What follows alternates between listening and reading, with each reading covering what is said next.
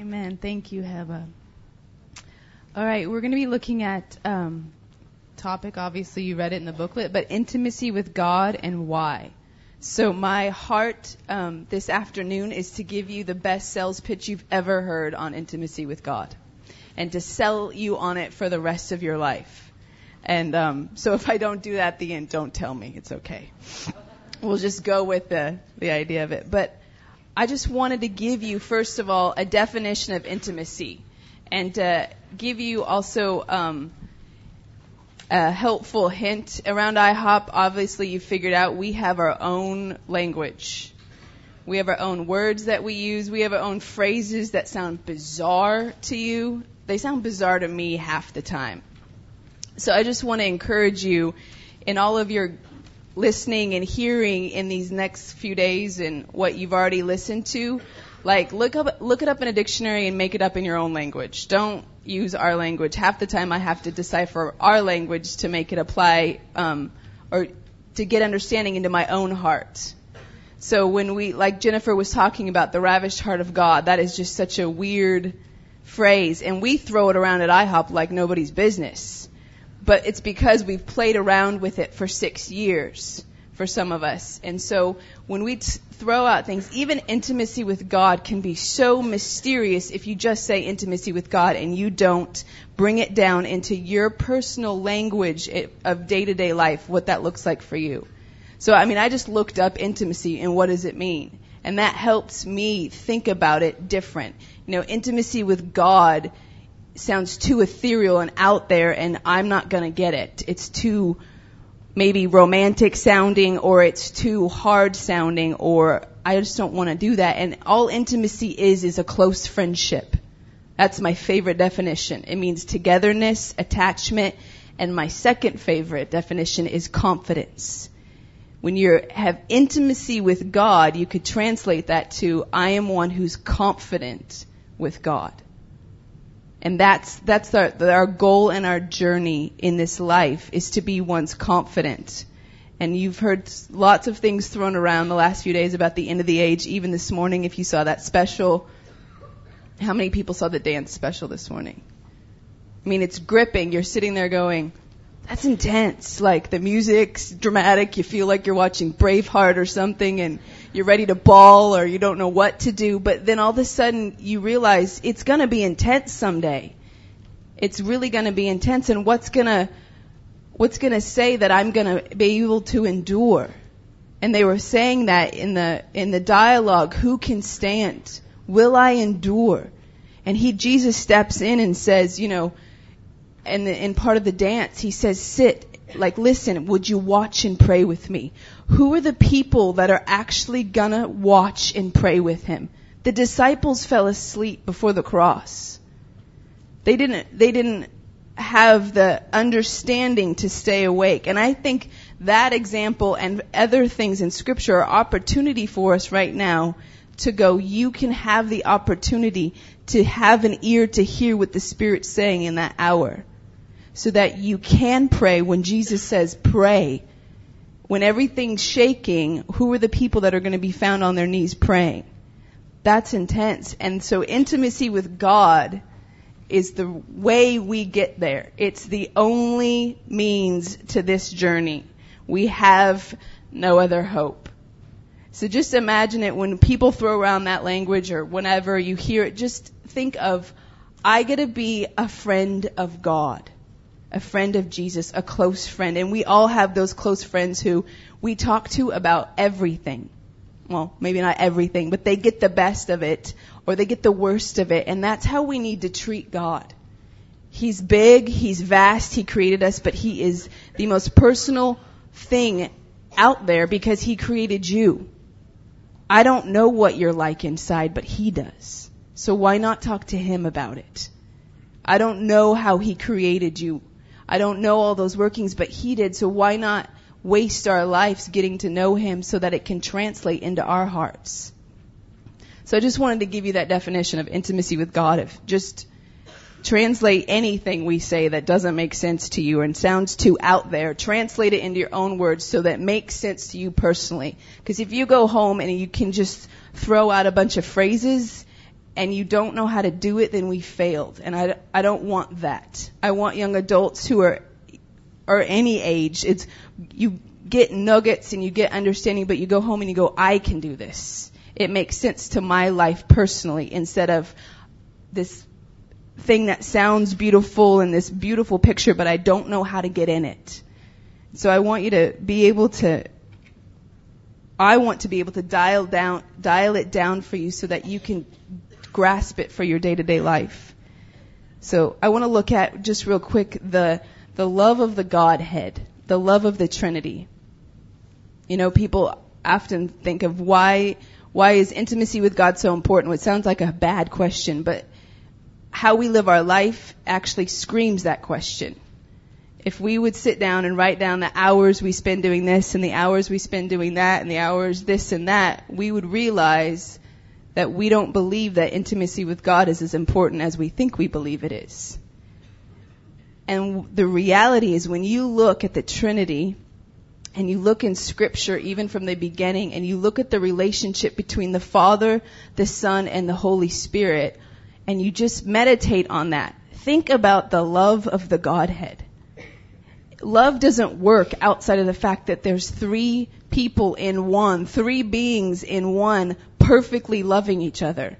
They're always giving each to each other, always loving each other. That's what you want to tap into. If it was just this solo God sitting up there who had to relate to nobody outside of, you know, himself, he was just perfect. You'd kind of just, you couldn't touch that. But there's this God who has a spirit who has a son and he loves all, all three, however they are in fellowship together. I don't get it. But I love that. And when you meditate on that, you realize where the love that we talk about comes from. Because God lives it out himself. He is it.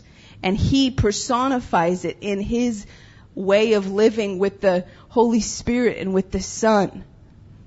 So I love the, the picture that we get even in Jesus on the earth. How he talks like even in John 15:9. He says, "As the Father has loved me, so I love you." Have you ever sat down and meditated on that scripture? It is like a sponge or something really annoying, not a sponge, but like a bristle pad going up and down your heart if you let that sink in it's just unnerving, like Jennifer was talking about this morning.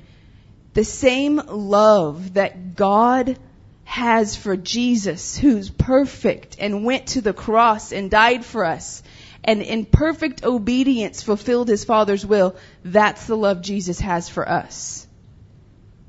I just can't handle that sometimes. It just unnerves me and I want to run, but I want to run to it at the same time but meditating on that, that love that the Father and Son have for each other, and then the Holy Spirit bringing it to humanity, all of that, that's what we were created for.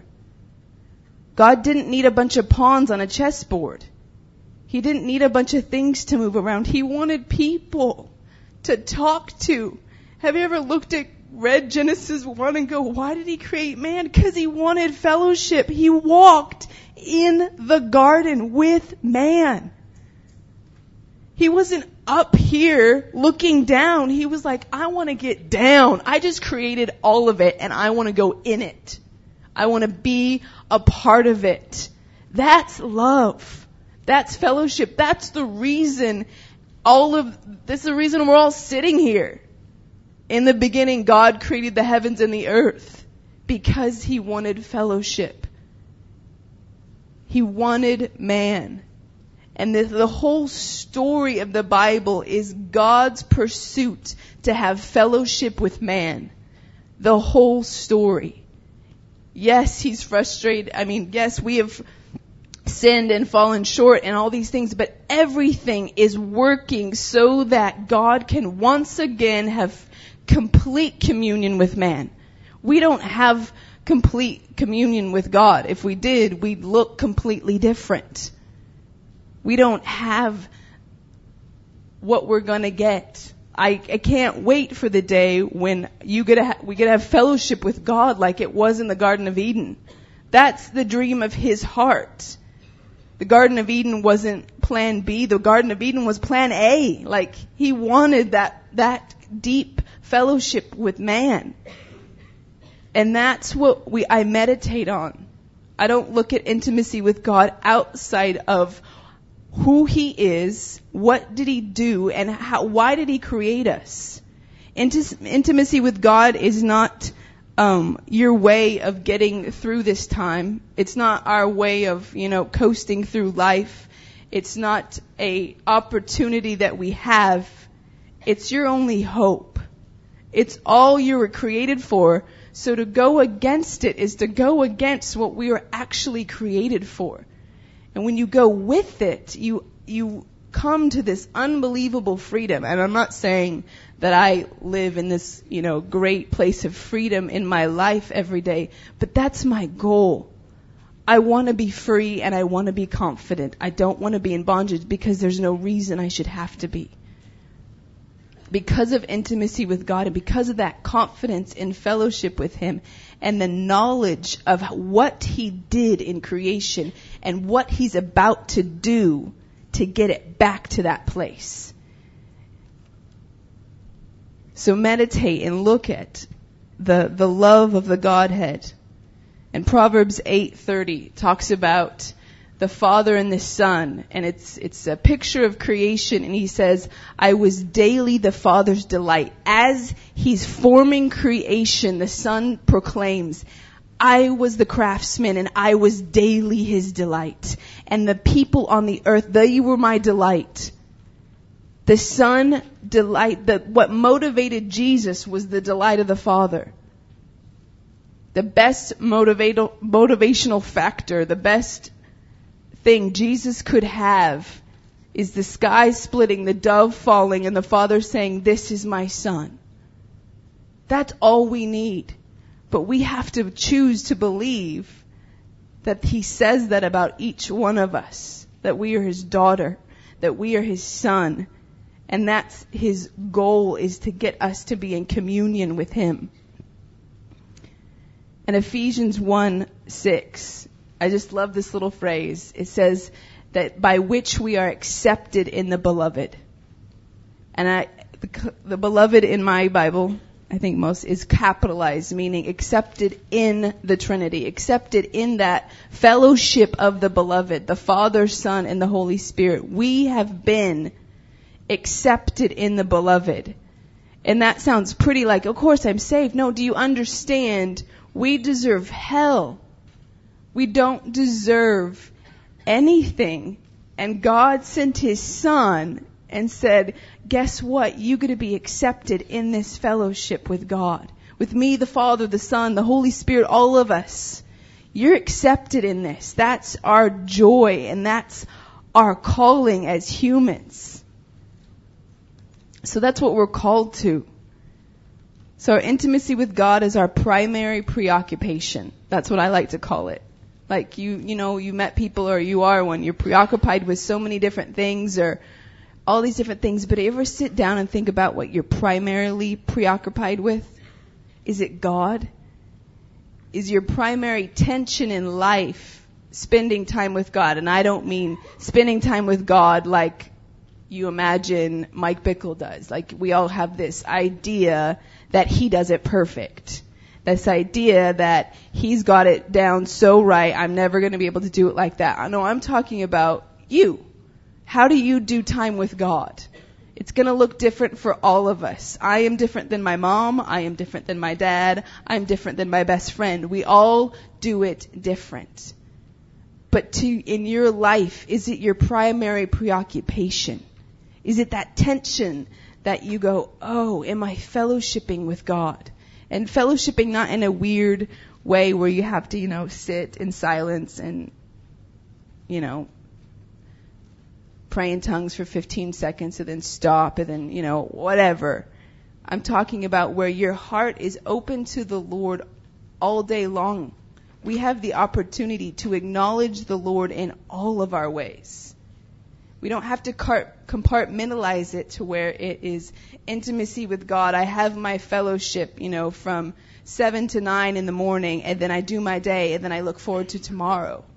No, you have your time with God so that when you go out in the midst, God's with you and you know it and you're confident in it. And you can feel the Holy Spirit and you can hear the Holy Spirit. We so want to hear the Spirit, but the problem is we don't sit and listen enough. We're going throughout our day going, Lord, where are you? And He's saying, I'm here. Where are you? If we give Him the opportunity to speak to us, and intimacy with God is about Him.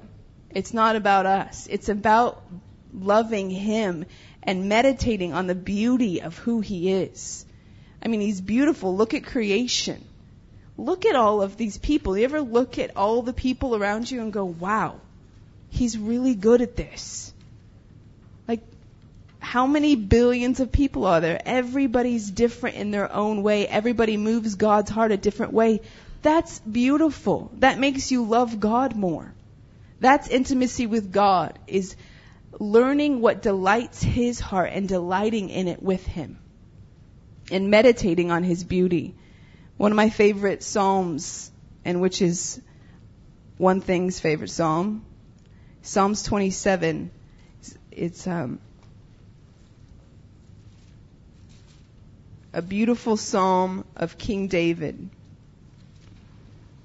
In verse 4, I just want to highlight says, One thing I have desired of the Lord, that way I seek, that I may dwell in the house of the Lord all the days of my life, to behold the beauty of the Lord and to inquire in his temple. And that's the cry of a king. That's a cry of a king who has everything. That's a cry of a man who has wealth, who has riches, and he's going, you know what? there's only one thing I desire. And he still did his duties. He still lived life. He still functioned as a normal person. But his cry was one thing I desire. That should, that's the, that should be the ache of our heart. I so want that to be the ache of my heart every morning that I wake up going, I just want God. I just want to know Him more. He's so worth getting to know, you have no idea. Just like you want to be known, do you ever just sit down and you're just like, I just wish people would get me and understand me? God has made himself vulnerable like that. A God that says, you overwhelm me when you look at me, when you talk to me, has made himself vulnerable to us and has made himself sitting there going, I just want people who want to get to know me, who want to spend time with me, who want to dwell on my beauty and whose heart cry is to spend eternity with me. And that's all of our heart cries. We all are like looking forward to eternity. But until then, did you ever think about how far you can go on this side in getting to know Him? How far can you go in asking the Lord what He looks like? it's important what Jesus looks like. And I don't mean like, does he have blue eyes or brown eyes? Brown eyes because he's Jewish, so he's got to have brown eyes. But then I've heard people, you know, say he has blue eyes. Like, that doesn't really matter. But what does he look like? When you read the Gospels, what is he telling you about his character? What is he telling you about how he carried himself as a man? That's important to our lives right now. And that should be our primary preoccupation we all have different callings. We all have different giftings. We all have, you know, I mean, everybody in this room, we could cover every, you know, possible thing known to man about just different things we could do. But when you look at Ephesians 1:17, which is our favorite prayer at IHOP, that the Lord would give to us the spirit of wisdom and revelation in the knowledge of Jesus and that the eyes of our understanding would be enlightened. Why? So that we would know the hope of his calling. And so often we read the hope of his calling and we go, well, I wonder what I'm called to do then. What is God's calling for my life? I'll give it to you. God's calling for all of your lives is the same. Everybody is called to have a secret history in God in their heart. That's the hope of his calling. That's your primary calling on this earth. It's internal. Man can't see it, and that's the joy of it. It's just you and God. That's our primary calling. Again, that's why we were created. To talk to God. To be with that man. To be with the Father. To be with the Spirit. To learn about who He is. So Ephesians 1:17, when you pray it, yes, pray about what the Lord wants you to do in your life. I mean, I often am sitting here with my hands open going, okay, I really don't know. I mean, I feel like you could move me to Africa in a second or something. But I'm praying going, Lord, what is your what is your primary calling for my life? But every day I'm praying that he would open up my eyes to know him more because that's my primary calling. I don't want to do anything great on this earth. I don't want to like have some huge, you know, I can't think of the word, some repertoire to show at the end of my life. If I don't know God, I don't have anything. If I stand before Him and I go, I didn't know you looked like that, I don't want that. I don't want that kind of regret. I don't want to look back at my life and go, I pursued so many other temporal things that it ate up the space that was supposed to be for just me and God. We so look at our lives on this earth and go, well, I'll just get through the 70 years and get to eternity. But in eternity, we don't get a volunteer like we do now. We have the opportunity in our flesh, in our complete weakness, to volunteer to do this. That's such a gift to us right now. And I, I, I just, I'm so gripped for a generation that will actually read the Bible, that will actually look at Jesus and say, you know what? You're worth giving my whole life for. I don't care what I do. I don't care if I clean toilets for the rest of my life.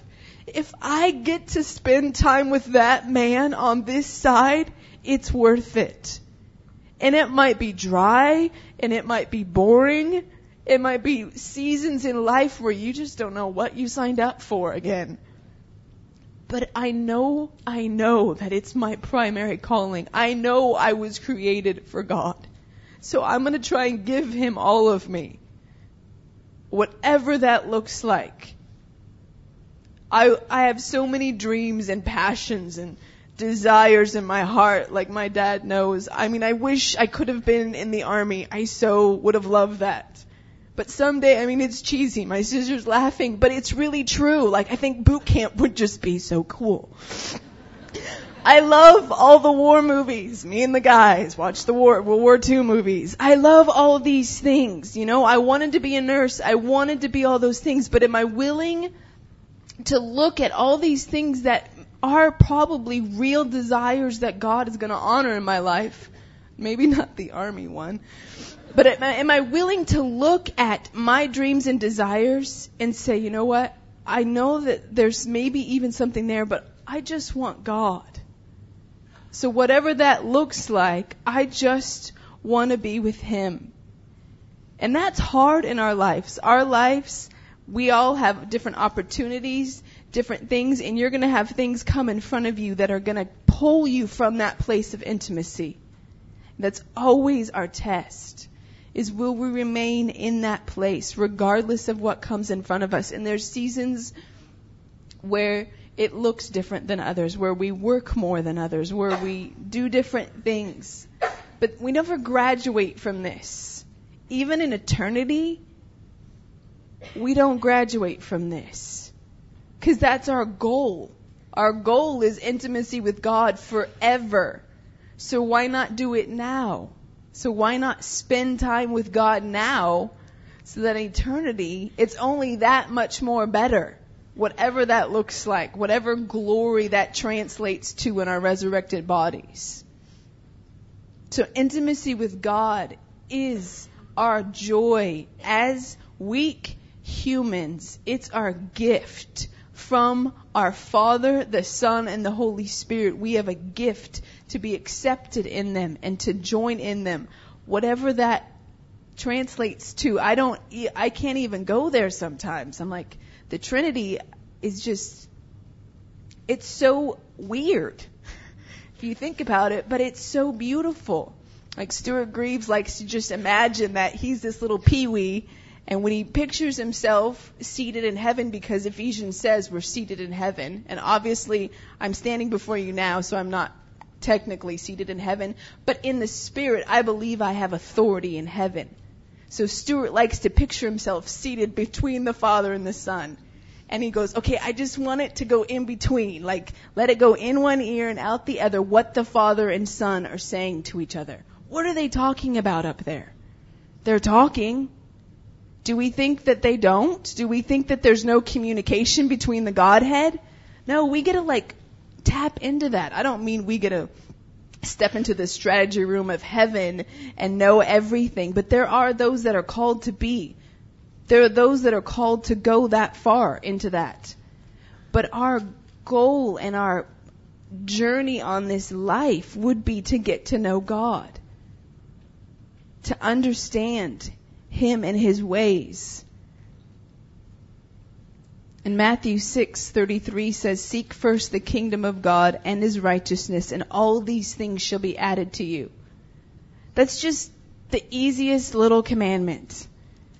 If we just would do it. If we would seek God first. And before that, he's talking about money he's talking about food and clothing, saying, Why do you worry about these things? Haven't I, don't even the lilies of the field are clothed, and they're beautiful. The sparrow has a home, has a nest when it needs one. Seek me first. You'll have all these things that you need, and more sometimes. But our, our, our commandment on this side is to seek God first.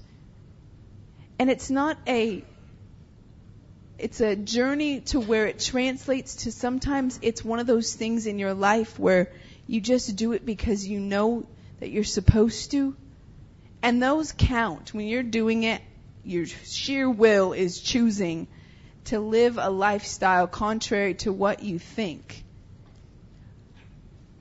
But when sorry, I totally just got distracted. But when you sit in those times, it's the Lord's desire to open up who He is and to show you that motivates you to keep coming back. So our journey isn't always this journey. I don't always cry. Like, you know, my time with God is not always crying. Half of my time with God is find a scripture that looks fun. Like, like, like, let's just keep this thing moving. you know, that's just our journey. Let's just be honest. We're all weak and we all get bored. It's just how it is. But the more time you spend with God, the more you keep coming back. Why? Because He's the most amazing being ever on the face of the earth. He's the most phenomenal thing. You can't ever get to know him enough. There's so much information. There's so much things to do with God. So count him worthy of getting to know. He's a friend worth having. He's a friend worth living and giving our lives for. He gave our lives for us. How much more should we in turn, who don't deserve life, give our lives for him? He gave us everything He had. And Jesus came as a man in all humility, gave Himself completely to a people that didn't even recognize Him and that refused Him. And still he said, I'm doing this for the joy of the glad, for the day of the gladness of my heart. I know that there's a joy set before me. How much more so should we pour out our lives in getting to know Him because there's a joy. Because there's coming a day when we get to spend eternity with this man. So our internal calling, as I call it, however you want to rephrase that. Our internal calling is just to be faithful disciples of Jesus Christ. That's our internal calling. That's intimacy with God, to be a faithful disciple. And disciple is a word that we don't always like because all of a sudden it makes our life sound really hard. But it's not when you're with the person that you love the most. When you're with the person who you know loves you the most. He's like the best dad, the best cheerleader, the best whatever you need for that moment. It's really true. He'll chastise you when you need it, but is the most gentle you've ever felt. He'll hug you when you need it if we just let him. I just so desire, even for my own life, that we wouldn't so put him up here. And I know we think we don't do that, but we so do sometimes. We just have to talk to him like a real person. That's all it takes. This is, this is the easiest thing. I mean, Anybody can do this. My nephew does this. Just say Jesus and there you go. You're good to go. This is our internal calling. And I love 1 Corinthians 1:27 through 29. It says God has chosen Again, sorry, I said it quick. 1 Corinthians 1:27 through 29 it says God has chosen the so-called foolish things of the world to put to shame the wise, and God has chosen the weak things of the world to put to shame. I'm sorry, the printer ran out of ink. So I forget what it says right there. Isn't that nice? Anyways, God has chosen the weak sh- things of the world to put to shame the what, whatever. I could turn there if we wanted.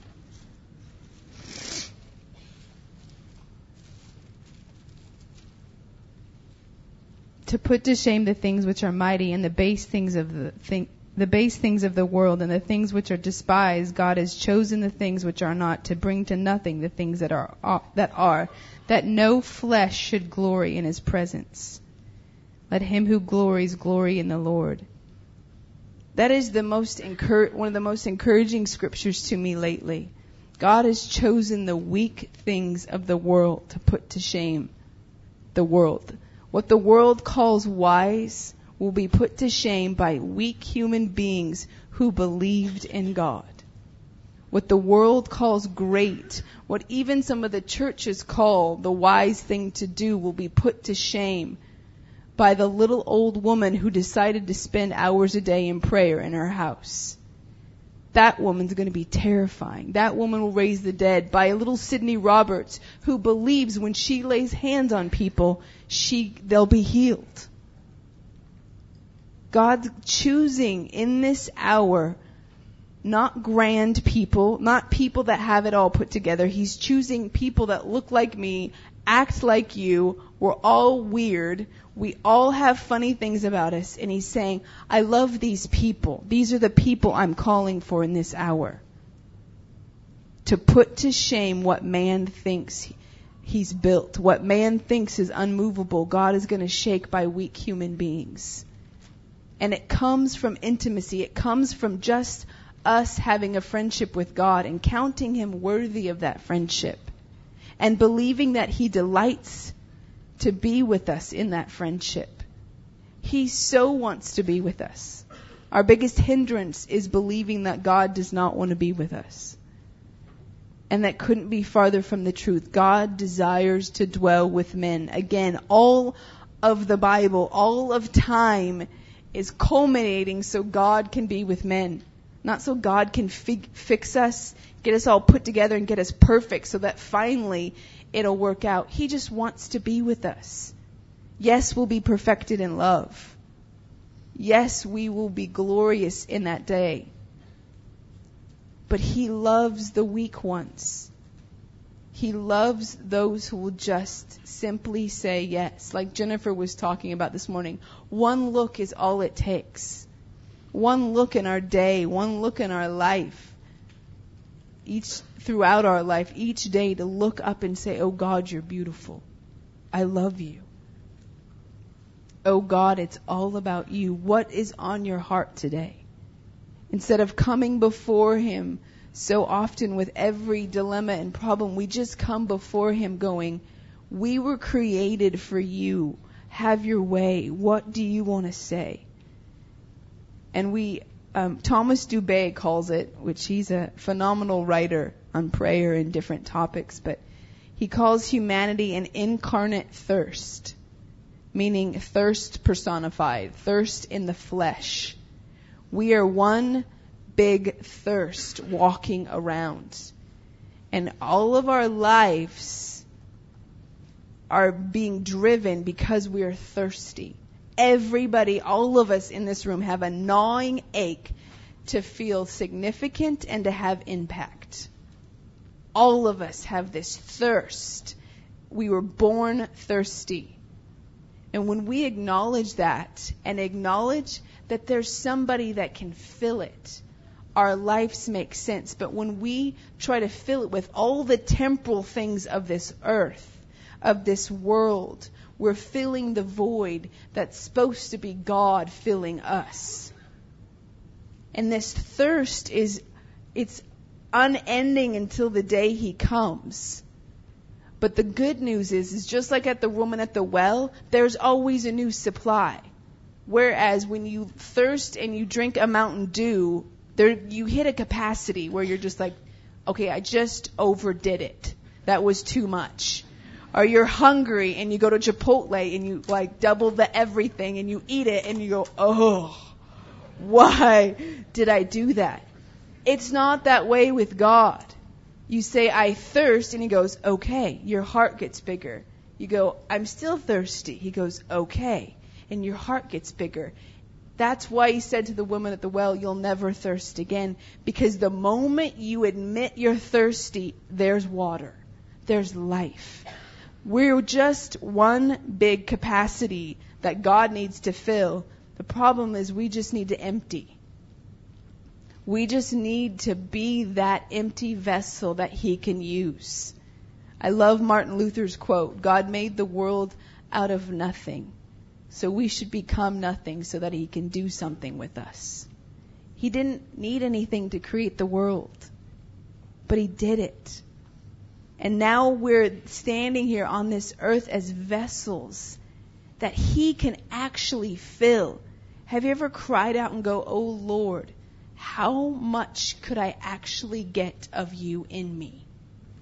You know, we say we have the fullness of God, which we do but it's not filling me. It's, it's, I have access to it, but it hasn't consumed my being because other things are still consumed in my being.